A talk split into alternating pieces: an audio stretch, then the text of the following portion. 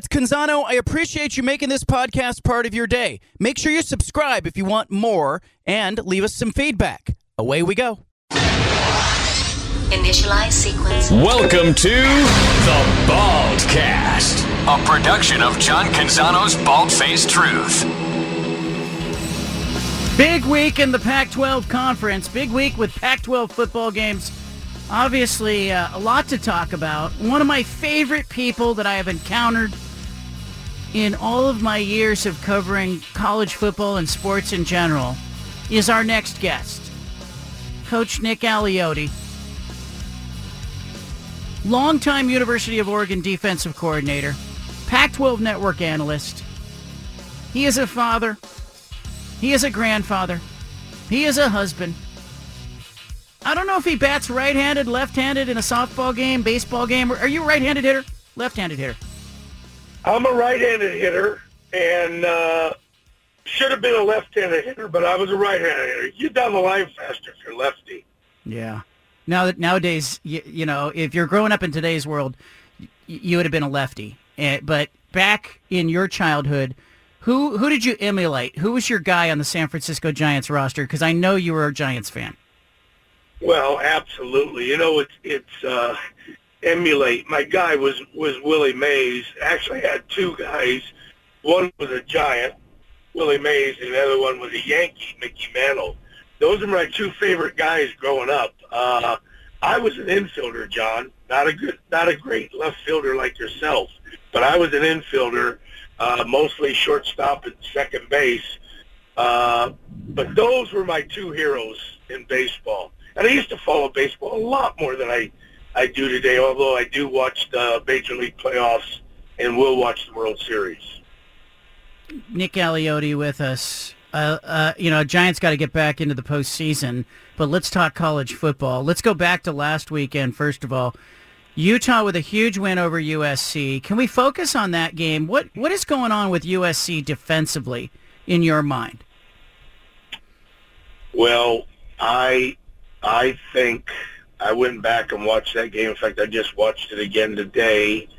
Uh, you know, I just not very good gap control uh, with their D line and their linebackers.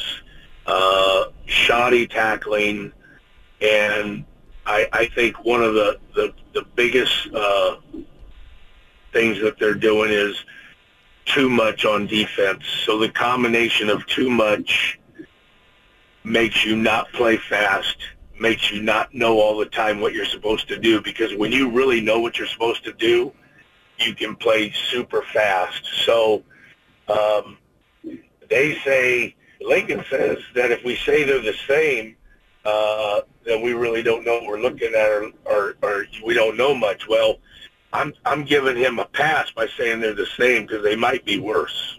Yeah.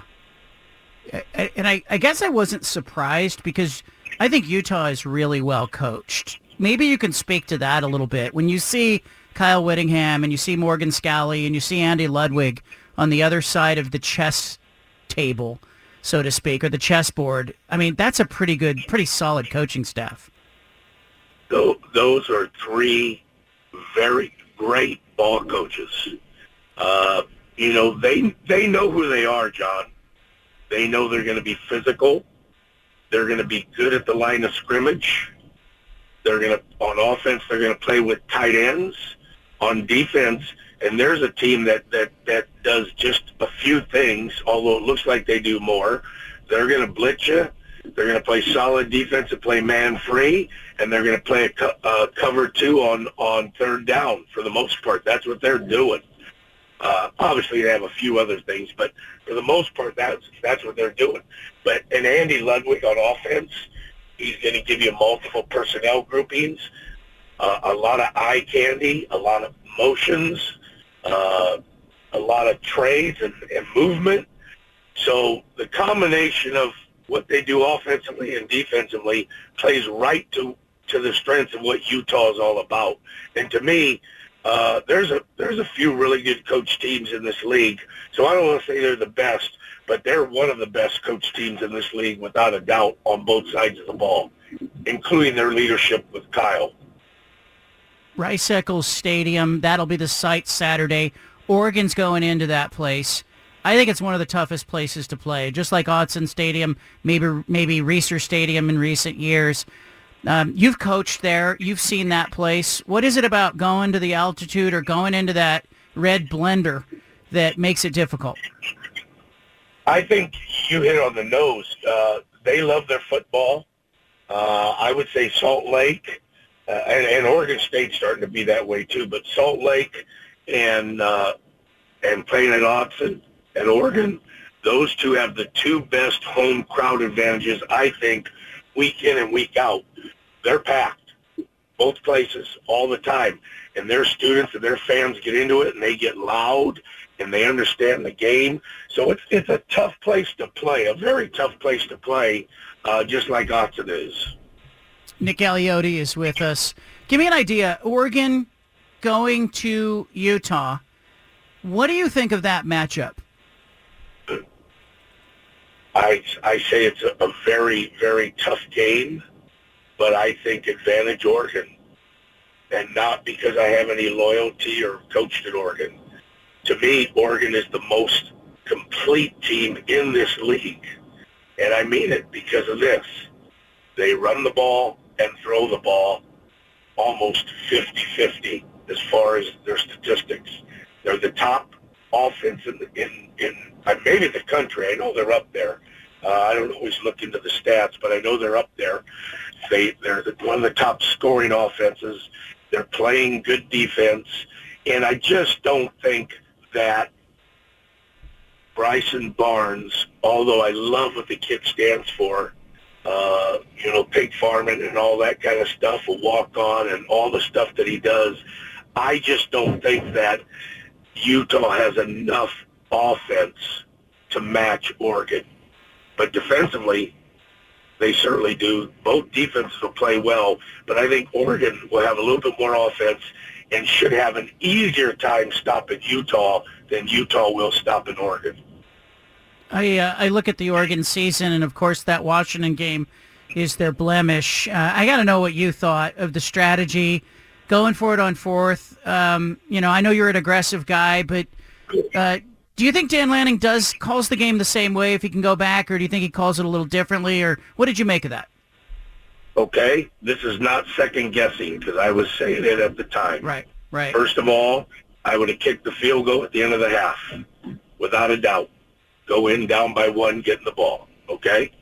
Secondly, I would have kicked the next field goal when I had a chance, which no, any of those three points would have been huge. The last one going for on fourth and three, Nick Aliotti would never do that. He would punt. They had no timeouts, that being Washington. And I got to say, hey, defense, big game. If there's ever a time, I know I know what Washington has on offense. I know what Dan Lanning was thinking. Hey, if we get the first down, we end it here. But I'm not that guy. I, I play more by the book or what I think. Uh, take analytics. You could you you could flush those down the toilet. Okay, I go by gut and by feel and by how the game's going. Uh, Oregon had momentum, so I'm not second guessing Coach Lanning. I think he's an excellent coach he's doing a great job. But I would have kicked both field goals and I would have punted it. That's just me. Conversely, when you look at it, Oregon's lost four games under Dan Lanning. One was to Georgia. That was a, a blowout. Take that out of there. The other three games that they lost, all three of them, they went for on fourth down in the fourth quarter in their own territory and ended up ended up losing the game. So, uh, and the Washington game the first time might not have been their own territory. It might have been one where they couldn't kick the field goal or punted it, or punted it. But all three of those games were losses. There are only three losses, really, when you look at it. Take Georgia out of it. Yeah, you're right. In the Washington game last year, they went for it on fourth and one from their own 29. I mean, that's that's crazy uh, in that situation, and they end up barely losing that game. Nick Aliotti is with us, Pac-12 Network analyst. Um, a lot of people forgetting about Oregon State when they talk about, you know, is it going to be Washington? Is it going to be Oregon? Utah gets talked about. Oregon State flying under the radar. What do you see the Beavers doing And, you know, are they as good as they were a year ago? What do you see when you look at that team? Don't fall asleep on the Beavers. I, I think there's, in my mind, there's four true teams that can still win this whole thing. And not in any order, but Washington, Oregon, Utah, or Oregon State. I really believe in those four teams. And if I had to put a fifth in there, it'd be UCLA because I believe in Chip Kelly, although their quarterback issues and Utah's quarterback issues are a little bit different. But we're talking about Oregon State. Love what they do offensively. Love it. Hard ball runs, play action, quick little receivers, getting down the field, good on special teams, play tough, play hard. They love the game.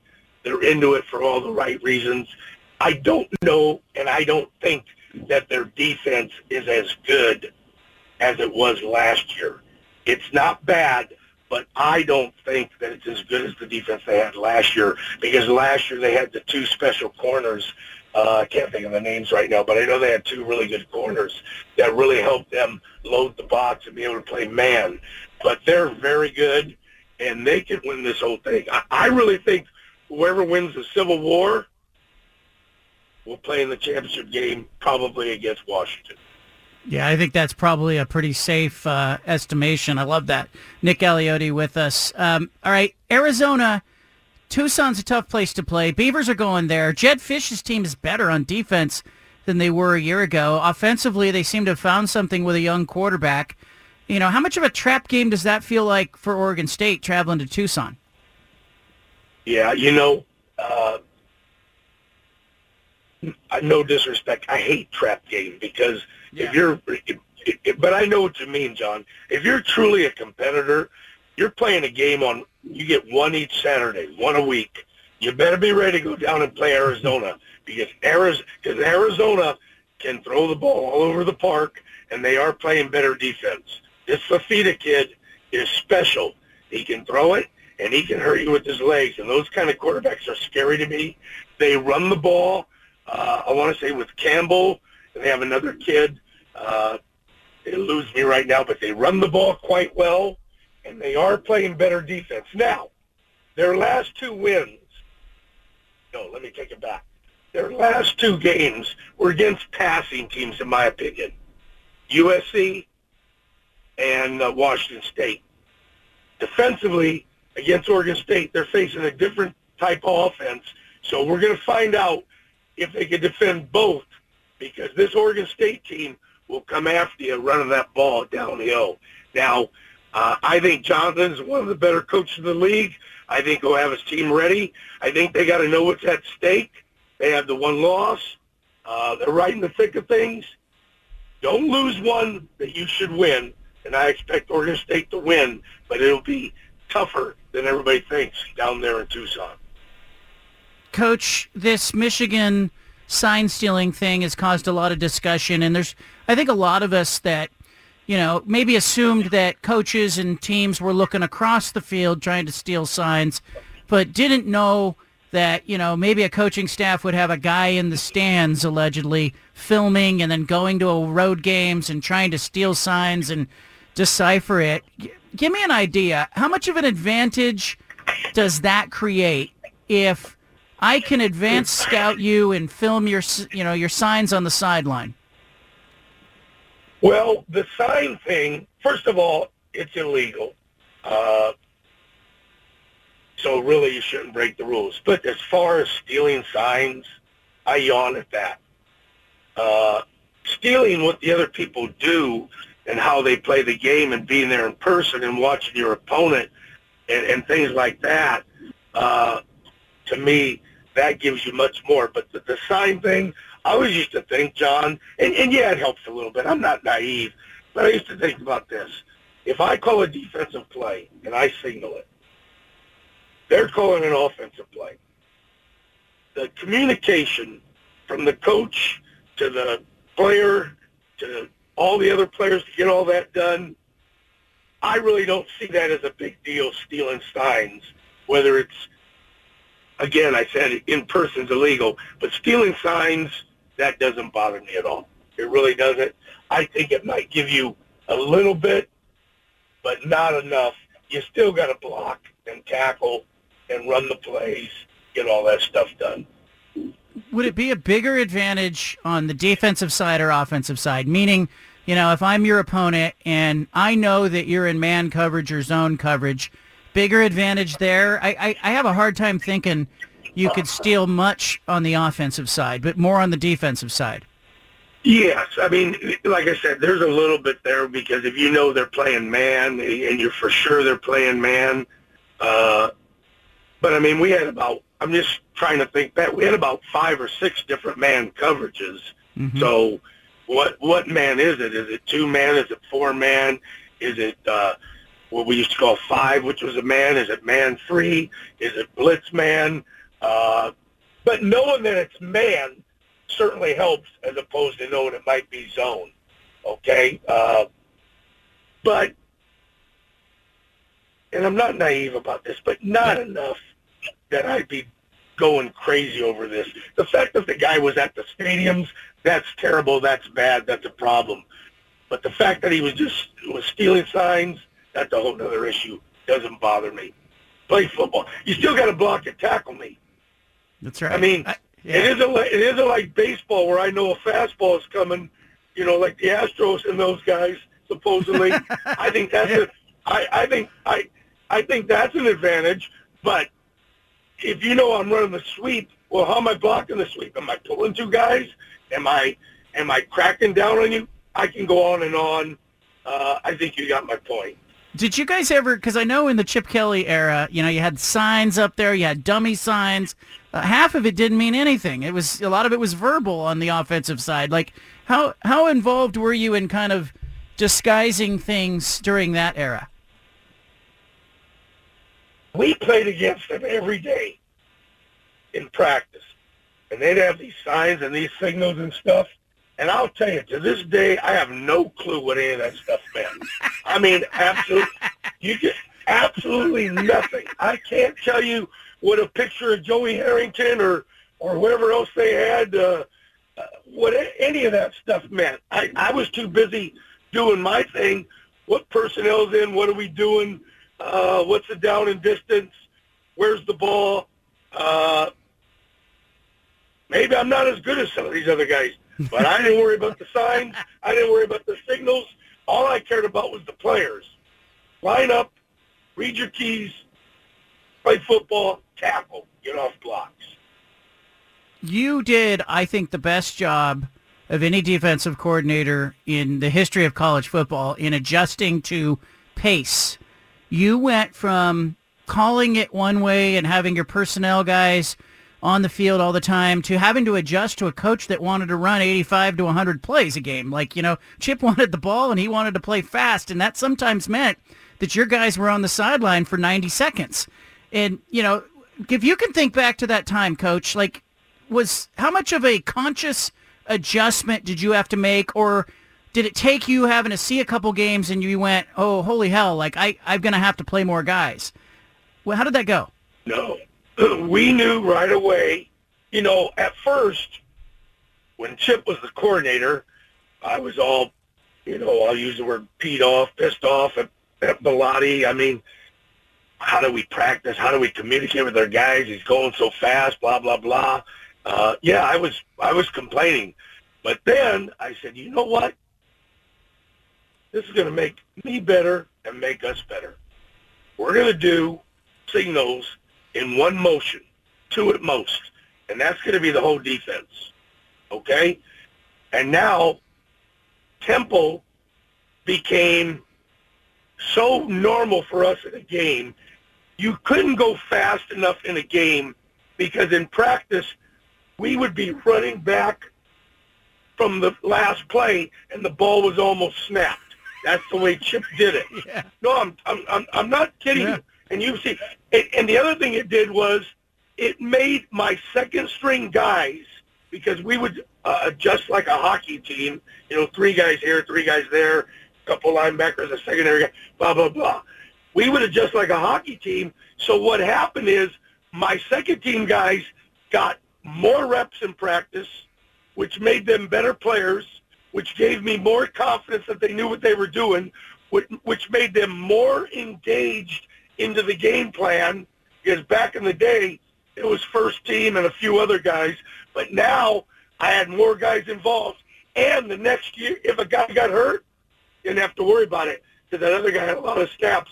Or the following year, when you lost starters, you really didn't lose starters. You might have lost a great player in name, but you had a guy that was capable to fill in that position. So it made me a better coach, and we really adjusted uh, quite quickly after Coach Al was bitching and moaning for about the first two weeks of practice. Chip's such an interesting guy. You know, uh, Wilner and I had him on for a podcast interview. He's got great ideas. You know, he's he's into sleep and all that, and how you sleep better, and why you shouldn't have your phone next to your nightstand, and all of that stuff. Uh, it was a lot of fun to talk with him. Uh, Nick Aliotti with us, uh, former Oregon defensive coordinator. All right, before I before I let you go, um, Washington State. I got a lot of Washington State listeners who want to know what is going on with that team. They looked really good at four and zero. Oh. They've now lost three straight, and I get it. They're playing some good teams, but do you see anything different happening with Washington State that you can quantify or talk about? Uh, not really, but what I have seen with Washington State is the same thing, and I didn't think I would see it as much with Dickert as I did with my good friend and rest in peace Mike Leach. My point being this, they don't run the ball. If you don't run the ball, I don't have to defend the run. When they played UCLA, they ran the ball, don't count quarterback scrambles, 12 times in the game. 12. I counted them. You can't win a championship, in my opinion, if you don't run the ball because teams just start playing the pass and say, dare you to run. And if you don't run the ball, you're not physical on offense and you're not physical on defense. You could say you are, and you could say these sideline passes and all these little bubble screens are like a run, but they're not like a run because there's no physicality to those plays. So I don't know if I see a lot different. I thought they played a pretty good game against Oregon. I think Cam Ward's a very good player. I think they have some good receivers. Oregon's darn good. They're really good. But I don't think they, they, they're physical enough because they don't threaten you with the run, and therefore they don't practice it or see it enough. So that's what I think's going on with Washington State. All right, that's great stuff. All right, Coach, I appreciate you joining us. We love having you on, getting your expertise, and uh, take care of your voice. You're in midseason form with your voice right now, but take care I of it. Know, I apologize. No, don't apologize. I, it's you. I apologize to your. I apologize to your listeners. I don't even yell anymore. Maybe at my dogs, but because uh, my grandkids are older now, and they yeah. actually listen to us. They're good. So, uh, John, I always enjoy it. Anytime. Hope your family and Anna are doing well. We're all well, and uh, I uh, every time we uh, we make homemade pasta, I think about you, and I think you know what, we ought to get a dinner with Nick Aliotti. It's what we need. Got to be red. hey, what, what game do you have? Are you on a game this weekend, or where are you? We're at we're at Cal, USC Cal. Ooh, that should be good. You want to see what happens yeah, there? I'm excited. Yeah, I don't know if. Uh, go ahead. We'll find out. Like, you know, we're going to find out if those USC kids want to compete or not. I don't think they're very tough. And I think Cal, a little better on offense, not as good on defense as they've been historically.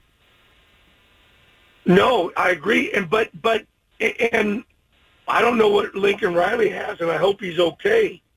But for a head coach to miss two practices in a row, uh, like I said, first and foremost, I hope he's okay. That's saying pneumonia. He's back today. They're saying pneumonia, so he's apparently okay. But I don't know how much of that pneumonia was brought on by losing. I coached 40 years. I never missed a practice. Amen. I think I had pneumonia sometimes, and maybe that's self-serving, but no. My God, you you show up. Yeah. All right. All right. Take care, Coach. Thank you. Appreciate you. See you, John. Bye. There goes Nick Aliotti. One of a kind. One of one, Nick Aliotti. I've got some thoughts uh, in the wake of that. I bet you do too. 503-417-7575 is the number. What did you hear there from Nick Aliotti that jumped out at you? I'll give you my things next. 503-417-7575 is the number. I want you to tell me, what did you hear from Coach Nick Aliotti in that last segment? Uh, in looking at Oregon State's weekend, something has become abundantly clear, and it became so clear to me in talking with Nick Aliotti, the former Oregon defensive coordinator, that, you know, the Oregon State, it's not the Oregon State run game, it's not the Oregon State pass game, it's not Oregon State's toughness. I don't worry about any of those things when it comes to Jonathan Smith's team. The fundamental question for Oregon State as they go to Tucson on Saturday to play a very important game is does Oregon State understand what's at stake? That's it. Period. End stop. Do the Beavers understand what's at stake? Because you do hear people bring up, oh, it's a trap game. They're going to Tucson. Game's in the middle of the desert. Oh, it's Arizona. It's not a rivalry game. In fact, this is the last time Oregon State and, and Arizona will play for the foreseeable future, given that they're going in different directions, different conferences. So the question becomes, does Oregon State, who already has one loss this season, do the Beavers understand what's at stake? I think it's a great starting point for the conversation about the game that will be played on Saturday because we can focus all we want on the idea that, you know, hey, they're coming off a bye week. It's not Washington. It's not Oregon. Maybe the emotional uh, element that you would normally see from a football team. Hell, Nick Aliotti said it. You get one game a week. You get 12 of these in the regular season, and then they're gone. And maybe it's a little bit old school thinking. I know it's not the transfer portal. It's not NIL. But if Oregon State really wants to matter in this final Pac-12 as we know it season, uh, Oregon State's fighting for relevancy, fighting for survival in a courtroom, trying to get, you know, harvest the assets of the conference, trying to find out where they're going to play next year, who they're going to play next year. But this football team on the field has to know what's at stake. So I want to lay this out. What's at stake for Oregon State? It's not just, hey, can they go 11 and 1 this season and get to Las Vegas and play for a conference championship? It's not just that. It's not just, hey, um, you know, can they win a game in Arizona and stay on pace to be a team that could contend for a conference champion? It's not just that either. What's at stake for Oregon State is bigger than maybe any other program outside of Washington State in the conference. And frankly, the Beavers have a better shot than Washington State, given their record, to get to Vegas. What's at stake for the Beavers is the, a statement that they could make nationally to every conference in the Power Five that left them out, to every fan who doesn't really understand the uh, geography of the Pacific Northwest or the history and the brands involved in the Pac-12 conference. They could make a statement about them belonging, make a statement about the travesty that it is to get left behind, make a statement about this season and this team. Jonathan Smith will tell you he wants to live in the now. He wants this team not focused on all that other stuff, just focus on what they can control this season. Well, I'll tell you, outside of, you know, that other stuff that is going on, what's at stake for Oregon State on Saturday is huge. It's a Super Bowl of of stakes. And so I'm almost embarrassed to to ask the question like is it a trap game? But we do that because we see Arizona, we see a trip on the road to Tucson, we see a game coming out of a bye week. We see it's not Oregon or Washington. And so we go, hey, you know, is it possible Oregon State could overlook this opportunity? The Beavers should never overlook an opportunity. The Beavers should be flying around like nobody else in the Pac-12 conference because they're playing with a chip on their shoulder. They're playing not just for this season. We interrupt this broadcast with a special announcement from the Bald Hey, sorry to interrupt the podcast, but if you want to listen to more of the Bald Face Truth Radio Show, including more of this segment that you're listening to, make sure you subscribe on SoundCloud and iTunes to the Bald Face Truth Radio Show. Thanks for listening.